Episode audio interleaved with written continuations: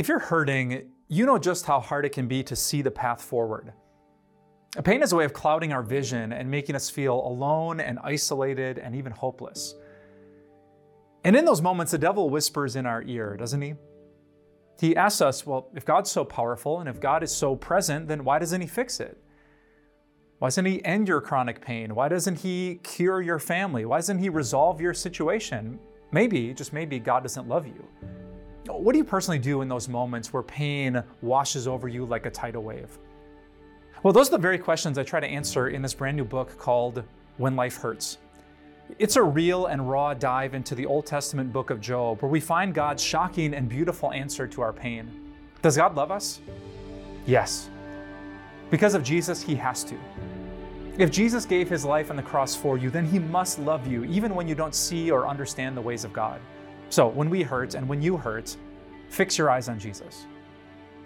When Life Hurts is our way of thanking you for your financial support. Request yours today by calling 800 661 3311, visit timeofgrace.org, or write us at P.O. Box 301, Milwaukee, Wisconsin 53201. God doesn't show up and say, okay, I'm God, you're not, and now, Job, here's my playbook. Here's this conversation you didn't hear between me and Satan. Here's exactly why I let that happen. Here's how I'm going to use your story for generations to come to help people who are suffering. God never once says a word about any of it. He just shows up and says, God,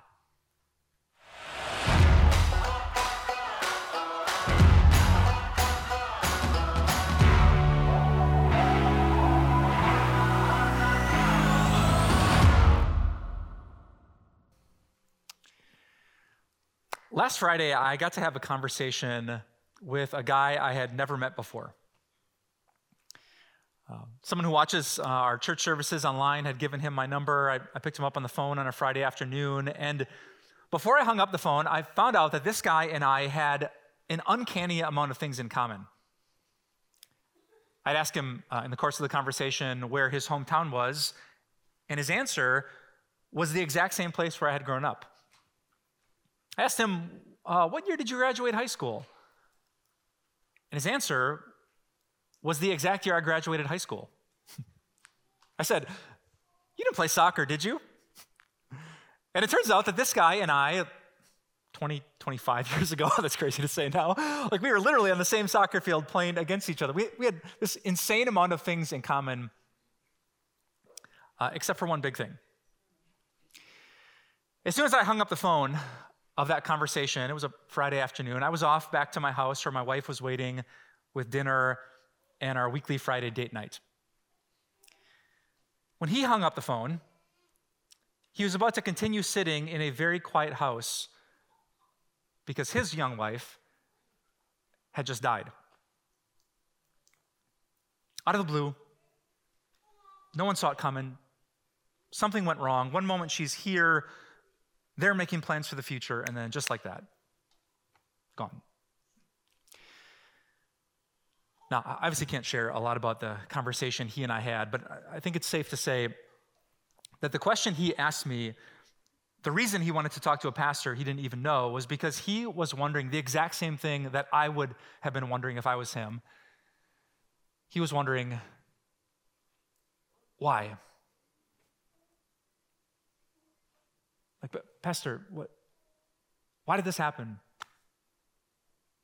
Out of all the people in the world, my wife was an amazing person. Why her? Out of all the couples in the world, we were happy together. Not every couple is. Why, why us? His heart was aching, craving an explanation for the tragedy that had happened. He was wondering, why?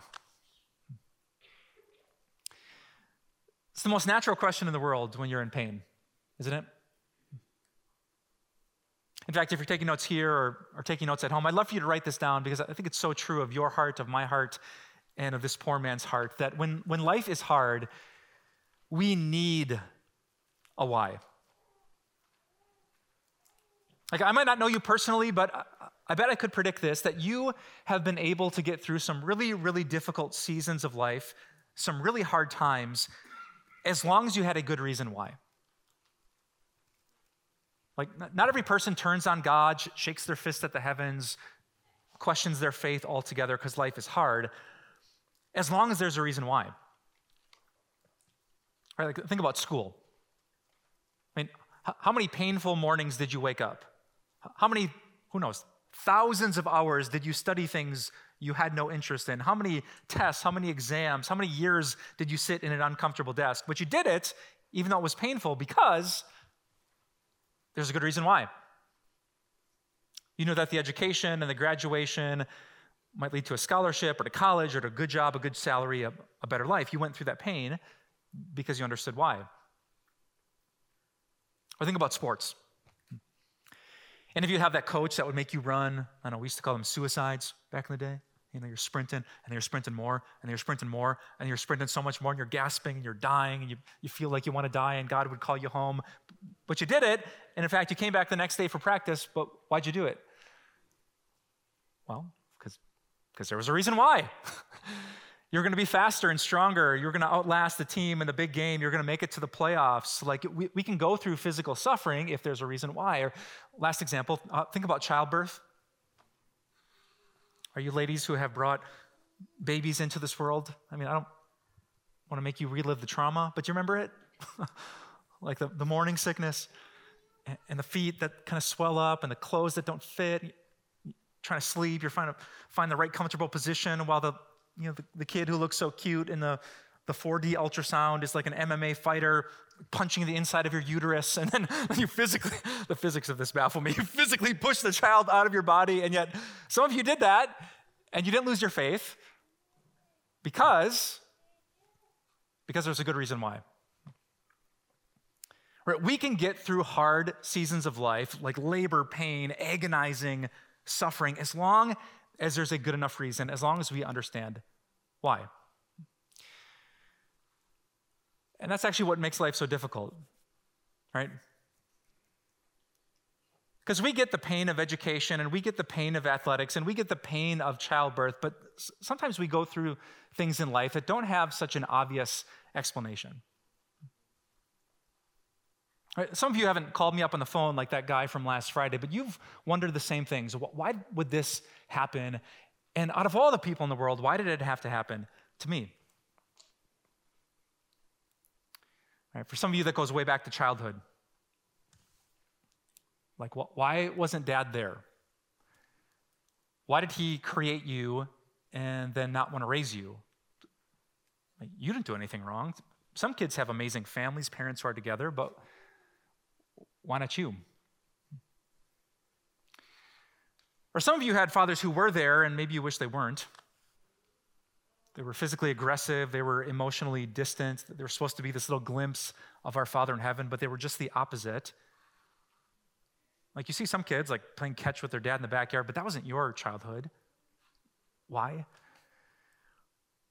Some kids do fine in school. It's like they show up without studying for the test and they ace it, but you're the kid who struggled to read, to understand, to remember. You're always behind, even though you put in the effort. Why is that? Some people never have to deal with anxiety in their whole lives, right? They put their head on their pillow and they fall asleep. Uh, but that's not all of you. And you wonder why. why.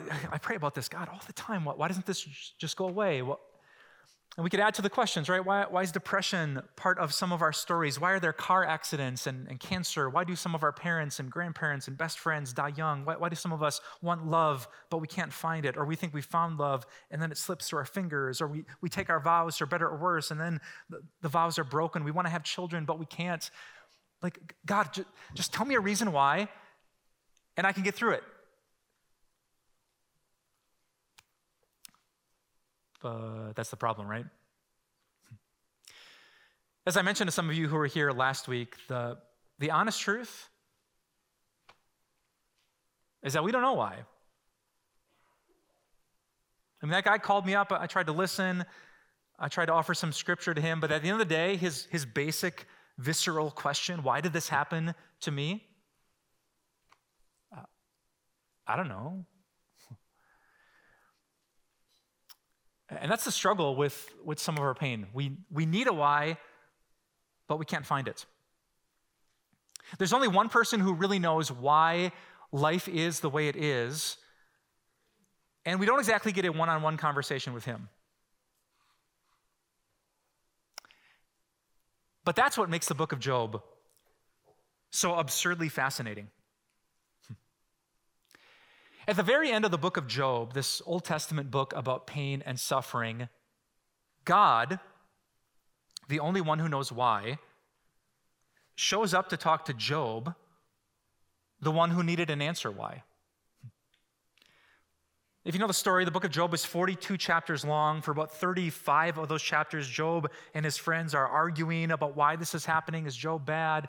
Is God bad? They can't figure it out. It's a, it's total mess. So in chapter 38 through chapters 42, God comes down and has a face to face conversation with his dear friend Job. And what happens in that conversation is not at all what you would expect. But if you or someone that you love is suffering deeply, it's exactly what you need. So, today we're going to fly through the last five chapters of the book of Job as we search for the question we all want answered why? Let's kick things off in Job chapter 38, beginning with verse 1.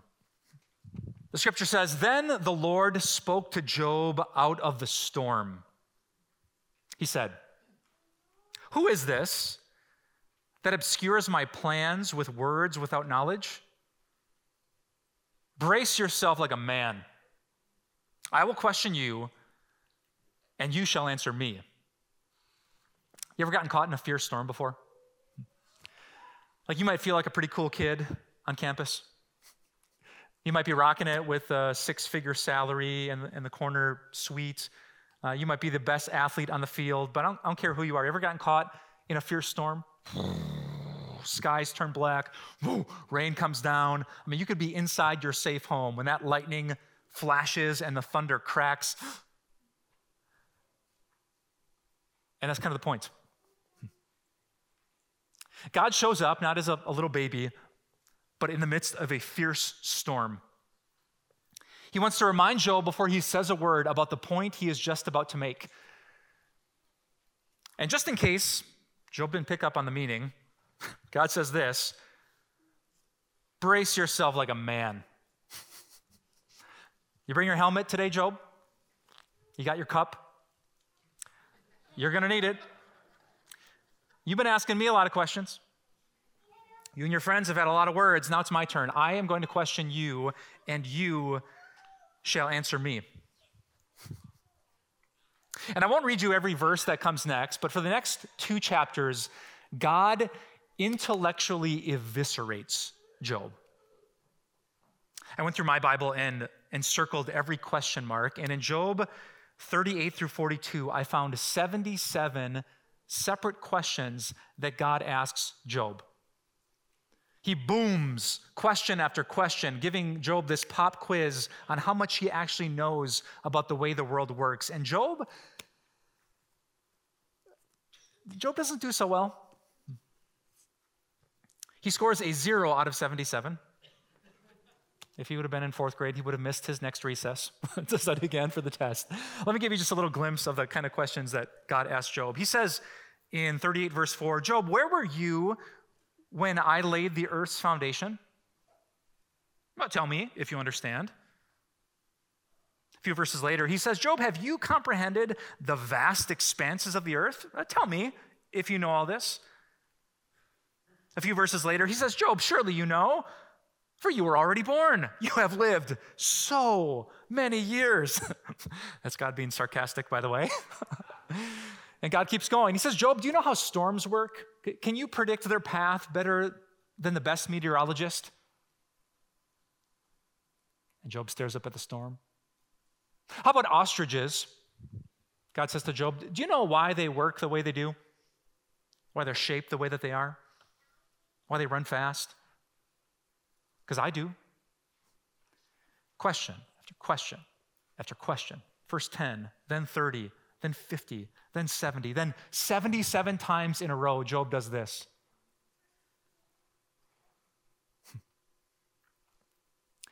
Note that God has not told him why he lost his health or his wealth or his sons or his daughters. God has just shown Job time and time again that he maybe doesn't know quite as much as he thought. And so here's Job's response as we flip the page to chapter 40. Uh, then Job answered the Lord, I am unworthy. How can I reply to you? I put my hand over my mouth. I spoke once, but I have no answer. Twice, but I will say no more. As Job stares up at the storm, as he thinks a little more critically about what he knows and how much God knows, he realizes that he is not worthy to judge God. He, he's not worthy to demand a reason from God. He actually claps his hand over his mouth and said, I, I spoke once, but I'm not going to do it again. But apparently, God wasn't done. At this point, if I was God, I would say, Well, well good, Job. I'm, glad you get it. It's not what God does. Next verse, chapter 40, verse 6. Then the Lord spoke to Job out of the storm Brace yourself like a man. I will question you, and you shall answer me. Would you discredit my justice? Would you condemn me to justify yourself? Job, in his pain and suffering, is questioning the God who loved him, who made him, who blessed him. He, he doesn't understand the reasons why. So now he's, he's questioning the very heart of God. He's discrediting his kindness and love. He's actually condemning God for not being as loving as he claimed to be. So God gets big. He says, Job, I'm trying to help you. Sin is, is corrupting your heart, and, and I have to remind you that I'm, I am God and you are not. That's why in the next two chapters, God starts round two. This time, he doesn't pepper Job with as many questions as he previously did. He instead gives two examples of these immense beasts that would have terrified Job. They're called in chapter 40 the behemoth, and in chapter 41, the leviathan. Now, if you read the descriptions in these chapters, it, it kind of seems like one is like a massive mega crocodile and the other is a fierce, aggressive hippopotamus. Some people think actually they seem bigger than that. They might be extinct species that were like a super croc on steroids. Um, some people actually think these are maybe like mythical descriptions of some huge beast that Job could never fight against. But God's point is this Job, if you came face to face with these two beasts, you would feel very, very small. But when these two beasts come face to face with me, they feel very, very small. You've been questioning me like I'm your equal, like you have the right to judge me. Let me give you an example to prove that you are not. You should read these chapters uh, after church. Here's my favorite line that God says He says, Job, can you make a pet of this beast like a bird? Can you put it on a leash for the young women in your house? it's like saying, Would you like a crocodile for a pet? Would you let it sleep on the end of your bed? no, you'd be terrified, but God is like, doesn't bother me. Would you stick a, a fierce, aggressive hippo in the little swimming pool with your sons, your daughters? Put it on a leash, walk it around the block? God said, because I can. I'm God. I'm, I'm not you, Job. I'm bigger, I'm stronger, I'm better, I'm holier. I know more. I can do more. I love more. You are not like me. I am God, and you are not. Then Job replied to the Lord I know that you can do all things. No purpose of yours can be thwarted. You asked, Who is this that obscures my plans without knowledge? Surely I spoke of things I did not understand, things too wonderful for me to know. You said, Listen now, and I will speak. I will question you, and you shall answer me. My ears had heard of you, but now my eyes have seen you. Therefore, I despise myself and repent in dust and ashes. God doesn't show up and say, okay, I'm God, you're not. And now, Job, here's my playbook. Here's this conversation you didn't hear between me and Satan. Here's exactly why I let that happen. Here's how I'm going to use your story for generations to come to help people who are suffering. God never once says a word about any of it. He just shows up and says, God. And that was good for Job. He said, My ears had heard of you, God. I thought I knew you, but now my eyes have seen you. And so I repent. Because seeing you, just remembering who, that's enough.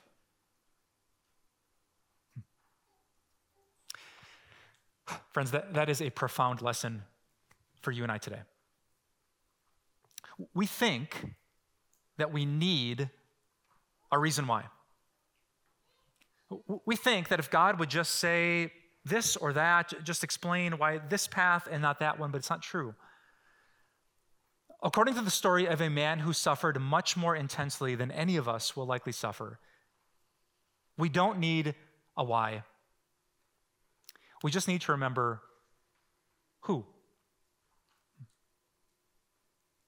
You might think I'm being repetitive if you were here for last week's message, but write this down. It's actually a two part answer. The key is to remember who and who. If you're just listening to this on a podcast, um, you need to know who with a small w, and you need to remember who with a capital W. The, the ending of the book of Job is about remembering who you are and who God is. And if you remember those two things, then you won't need an answer to that big question why? So let's start with the first one uh, who, as in you, as, as in me. Do you know who you are? Do you know who I am? I'm a 41 year old man who doesn't remember what he had for breakfast three days ago. I'm a middle aged guy who, despite all of his education, when they ask me to verify my username and password, I have no idea.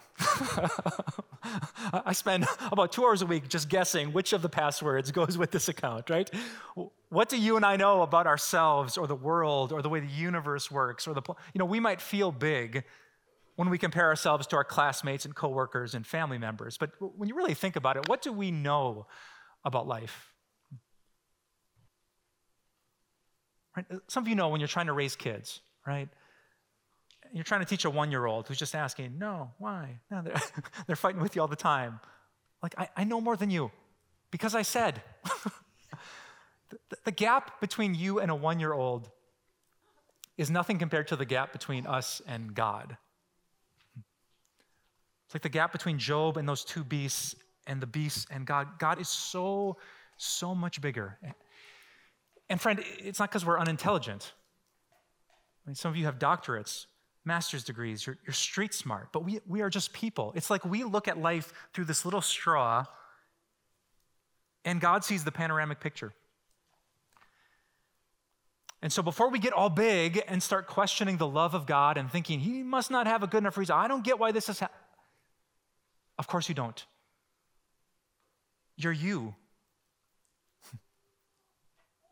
So before you demand a reason why, God's humbling answer is let's not forget who. You and I are small. Some of you will have great grandchildren who won't even know your name.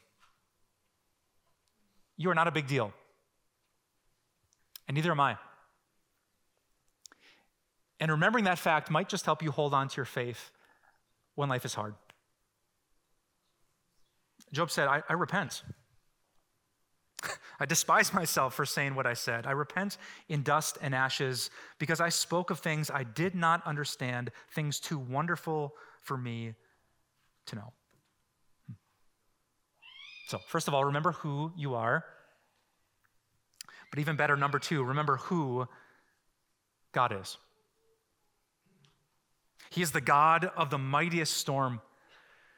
He is the creator of the behemoth and the controller of the Leviathan. He is the God, according to Jesus, who knows the number of hairs on your head. He didn't have to guess. He knows every time a sparrow falls and dies. He has a name for every star when you stare up at the sky like Job, saying, He knows all of it. And best of all, he did not use his knowledge to gloat. He used his character as God to save. To save very small people, incredibly sinful people. God used his bigness to bless us. Th- that's who God is. I don't know why. I do know who I am. I don't know why. I do know who He is. The next time the devil messes with your faith, why is this happening? I don't know why. I know who I am a sinner. No, I don't know why, but, but I know who He is my Savior. Remember who, and you won't need a why.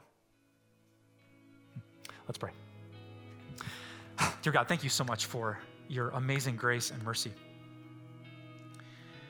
And we can't see in this moment what you see because you see to the end of the story. You see all these things that the enemy means for evil and how you are going to turn them for good. God, if, if we had the answer, we would trust you completely.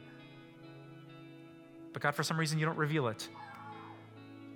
But we still want to trust you completely. Fix our eyes on Jesus, who came into this world to give his life for us to prove what kind of God you are.